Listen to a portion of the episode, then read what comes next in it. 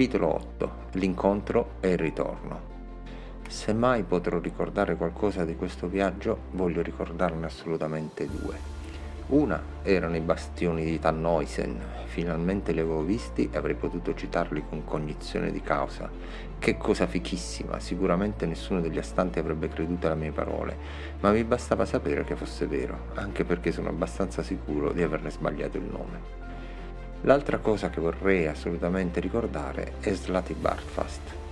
Che razza di nome? E poi come si spiega che nel bel mezzo dell'universo incontri un tizio e ti presenti? Piacere, io sono Oscar. Molto piacere, io sono Slati Bartfast. Vogliamo andare a prendere un caffè al bar di Betelgeuse o preferisci un pub su Rigel?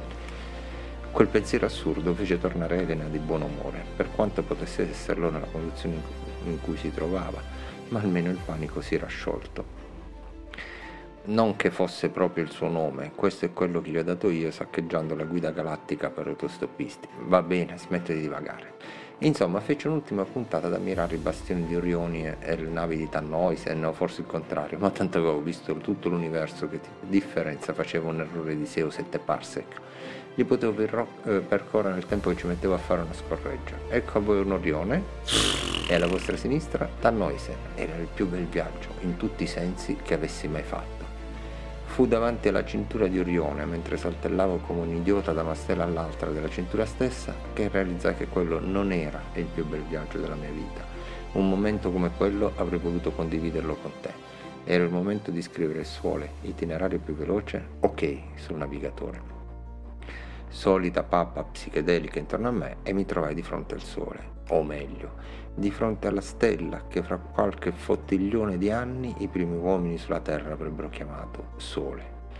Ero solo, ero perso, potevo viaggiare nello spazio ma non nel tempo, di fatto il concetto di tempo non esisteva nel luogo in cui mi trovavo, non sapevo più come o cosa fare L'unico disperato tentativo fu di portare avanti l'orologio di Gennarino, ma prima di provarci mi fermai, riflettendo sul fatto che, un minuto alla volta, avrei passato un'eternità per tornare al mio tempo, e poi sarei dovuto ripiombare nel punto esatto della terra da cui ero partito. Niente da fare. Non potevo uccidermi perché avevo provato gradatamente ad avvicinarmi a diverse stelle e di alcune avevo visitato il centro stesso, e se non mi aveva ucciso quello, non sapevo cos'altro avrebbe potuto. Mi sentivo come il dottor Manhattan e provavo la stessa identica tristezza. Avevo potere sulla materia, su ogni singola particella dell'universo potevo andare a rimirare fino alla noia la cintura di Orione e bastioni di Tannoise, ma non ero capace di tornare sulla A14.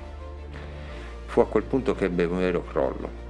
Iniziò con un pianto dirotto, cominciò a piangere come una fontana, senza singhiozzi, ma lacrimavo esattamente come un rubinetto aperto.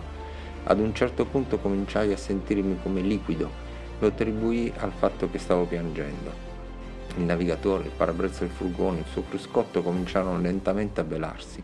Attribuì la causa alle lacrime, ma subito mi resi conto che mi stavo liquefacendo davvero, non proprio sciogliendomi, almeno fisicamente. In quel momento pensai alla frase di HAL 9000, la mia mente svanisce.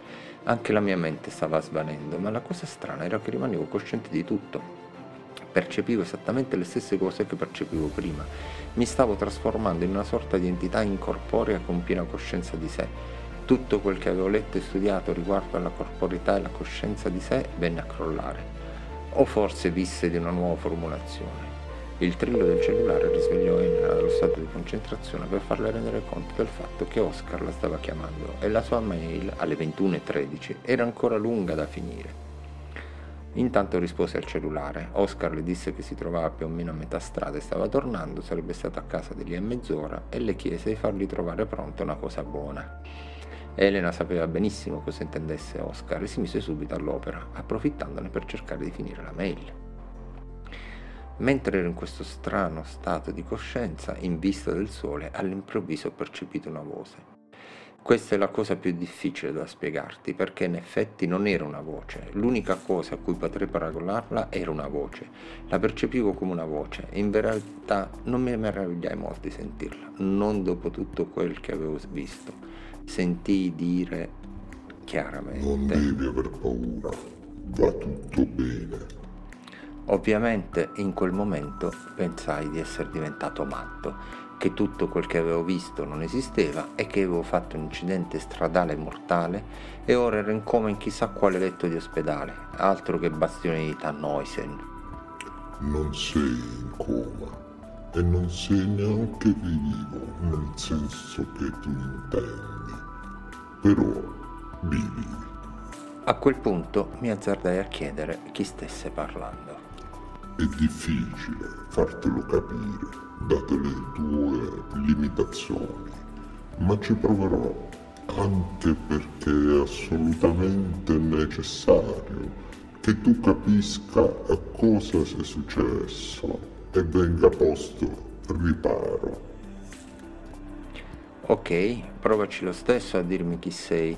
In fondo io ho visto le navi in fiamme all'arco di Orione Potevo mai non capire la natura di una voce dallo spazio profondo. In ogni caso decisi di darle un nome e speravo ardentemente che corrispondesse ad un qualche tipo di entità che potesse darmi una mano a tornare a casa.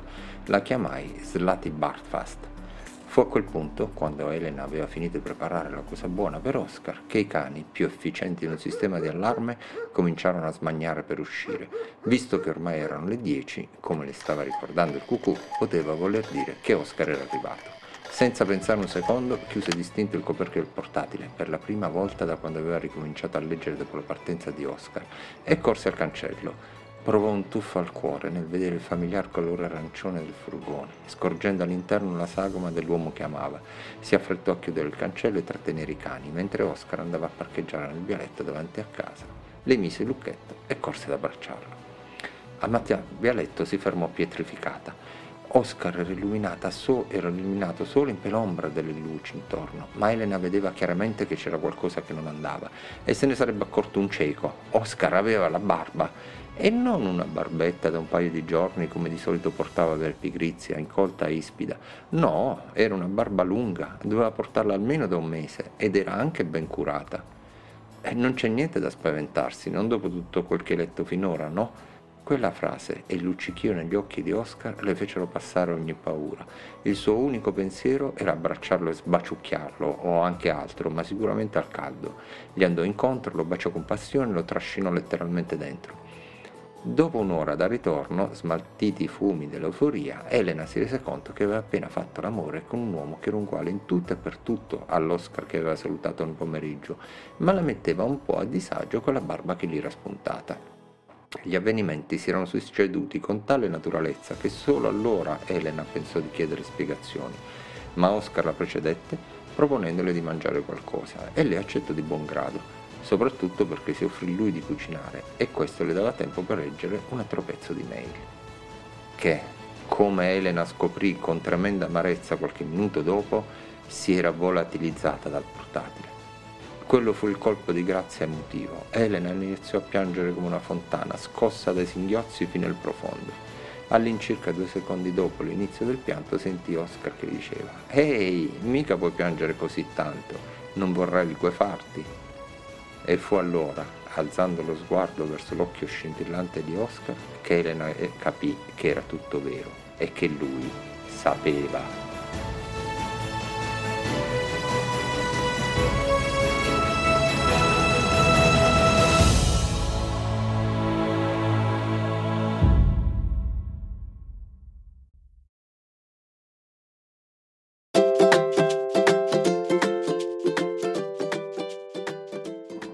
Caro ascoltatore che sei arrivato fino qui, voglio ringraziarti. Al momento in cui sto registrando uh, questo ultimo capitolo della prima parte, i download sono arrivati a 100, che nel giro di tre giorni per me è un risultato meraviglioso mm, e ovviamente sarai uno di quei 100 e voglio ringraziarti.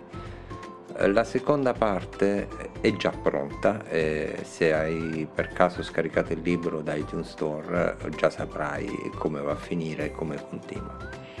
Se non lo hai scaricato sappi che è possibile farlo, però a questo punto ti chiedo un feedback. Se tu con tanti altri che, stanno, che hanno ascoltato, che stanno ascoltando questo podcast, volete che continui, io lo farò con molto piacere perché mi è piaciuto molto registrarlo. Contattatemi, mi bastano 20 persone, 30 persone che mi dicono dai continua io continuerò.